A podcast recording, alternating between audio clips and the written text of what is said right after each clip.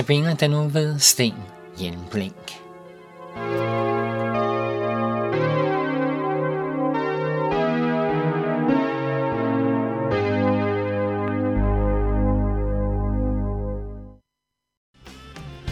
Jesus, vor venner, vor frelser, ingen kan måles med dig. Jesus, du er selve livet, den eneste sande vej. Jesus, vor venner, vor frelser, ingen kan måles med dig.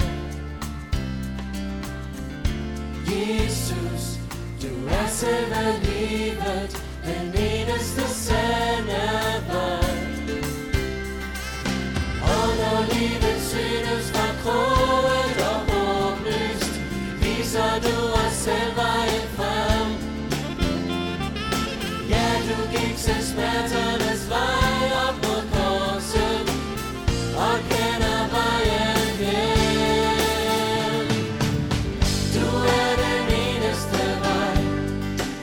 Jesus.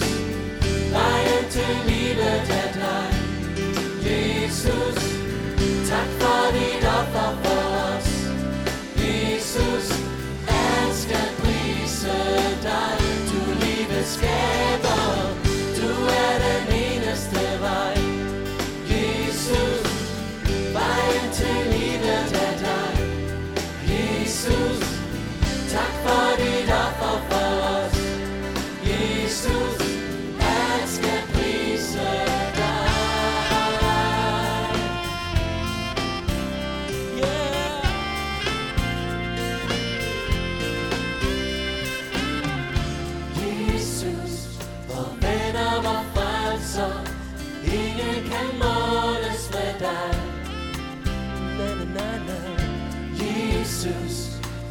Du er selve livet, den eneste sande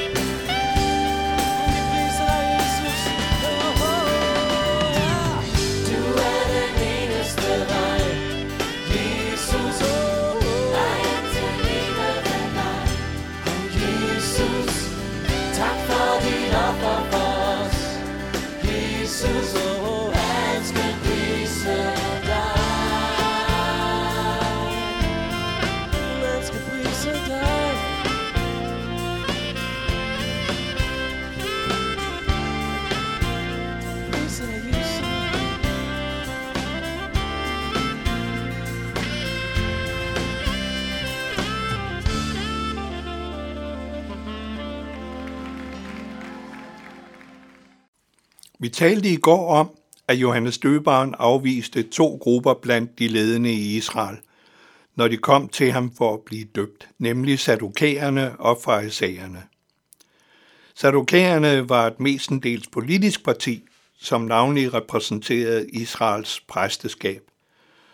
Farisæerne derimod var en bred religiøs bevægelse, og det var med dem, at Jesus havde de voldsomste opgør så vi skal i dag se nærmere på, hvem de var.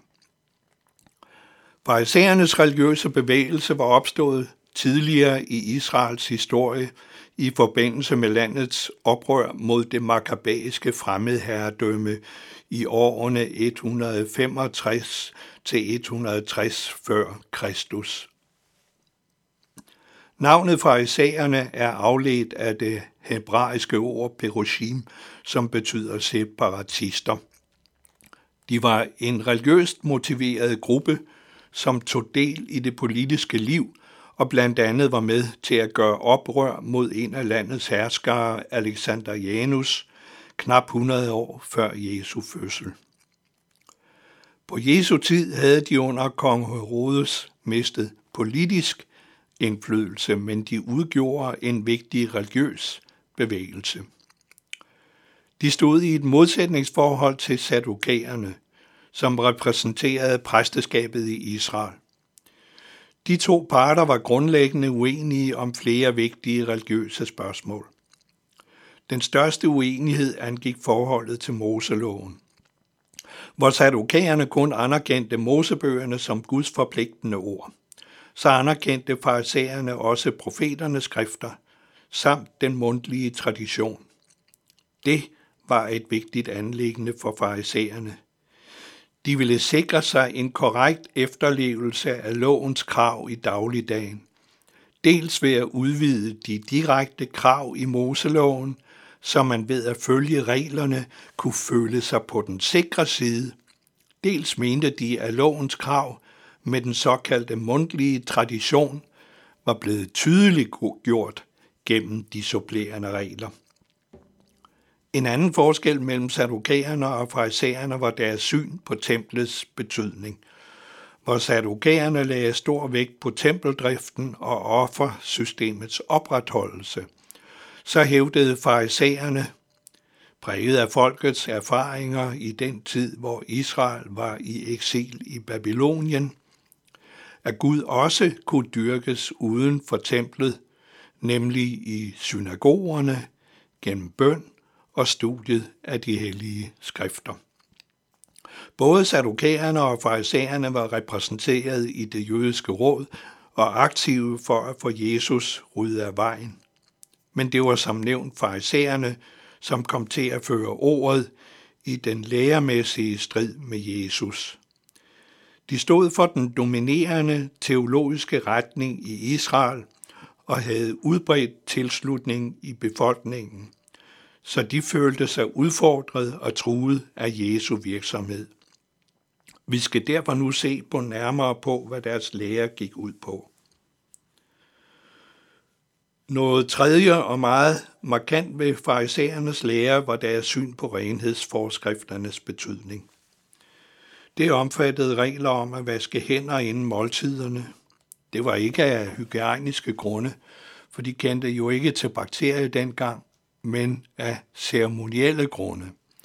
Og de havde særlige regler for den rette rengøring af huskerådet.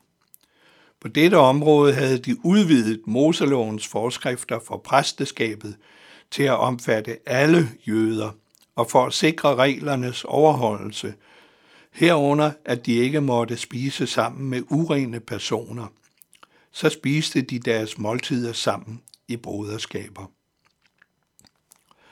Desuden lagde de vægt på, at der skulle gives tiende, og de havde indført to ugenlige frivillige fastedage, nemlig mandag og onsdag. De holdt meget strengt på overholdelsen af sabbaten og fulgte udførlige regler for dette buds korrekte efterlevelse. For dem var de ekstra regler, som supplerede Moseloven, nødvendige tilføjelser for at gøre Moseloven praktikabel – så de lagde meget stor vægt på at følge den mundtlige tradition, eller fædrenes, eller de gamles overlevering, som det også omtales i Ny Testamente. I modsætning til sadukæerne fastholdt de en lære om engle og dæmoner, og de troede på en dommens dag i forbindelse med en lægenlig opstandelse efter døden. De havde en forventning om en kommende Messias, en Davids søn, som skulle komme og genoprette et retfærdigt og velsignet rige i Israel. Og deres fromhedsliv var knyttet til denne messias forventning, i det de mente, at messias ville komme som en belønning for en streng overholdelse af loven. At de levede mere fromt end andre og blev et eksempel for andre i Israel, har vi et vidnesbyrd om fra den jødiske historieskriver Josefus, som skrev om dem. De er ord for at være frommere end de andre, og at udlægge loven mere nøjagtigt. Og et andet sted siger han om dem, de lever simpelt og foragter lækre spiser. Farisæerne blev altså på Jesu tid opfattet som gode, fromme mennesker. Men i vor tid har de et dårligt ry, og ordet farisæer bliver brugt som synonym for hygler, eller en, der tror, han er bedre end andre. Så inden vi slipper emnet, vil jeg lige pege på, at der også var farisæere, der kom til tro på Jesus og forsvarede ham. Og forskning i nyere tid, blandt andet ved den norske teolog Hugo Odeberg, har vist, at farisæernes lære på mange punkter selv tog afstand fra det, som Jesus kritiserede dem for. Så et væsen, væsentligt element er altså her, at farisæerne ikke levede op til deres egen lære. Mange vil måske nu spørge, hvordan kunne det komme til så stor en strid mellem Jesus og disse mennesker? Og det skal vi se nærmere på i morgen, hvor vi skal tale om farisæernes kritik af Jesus. Må Gud velsigne din dag.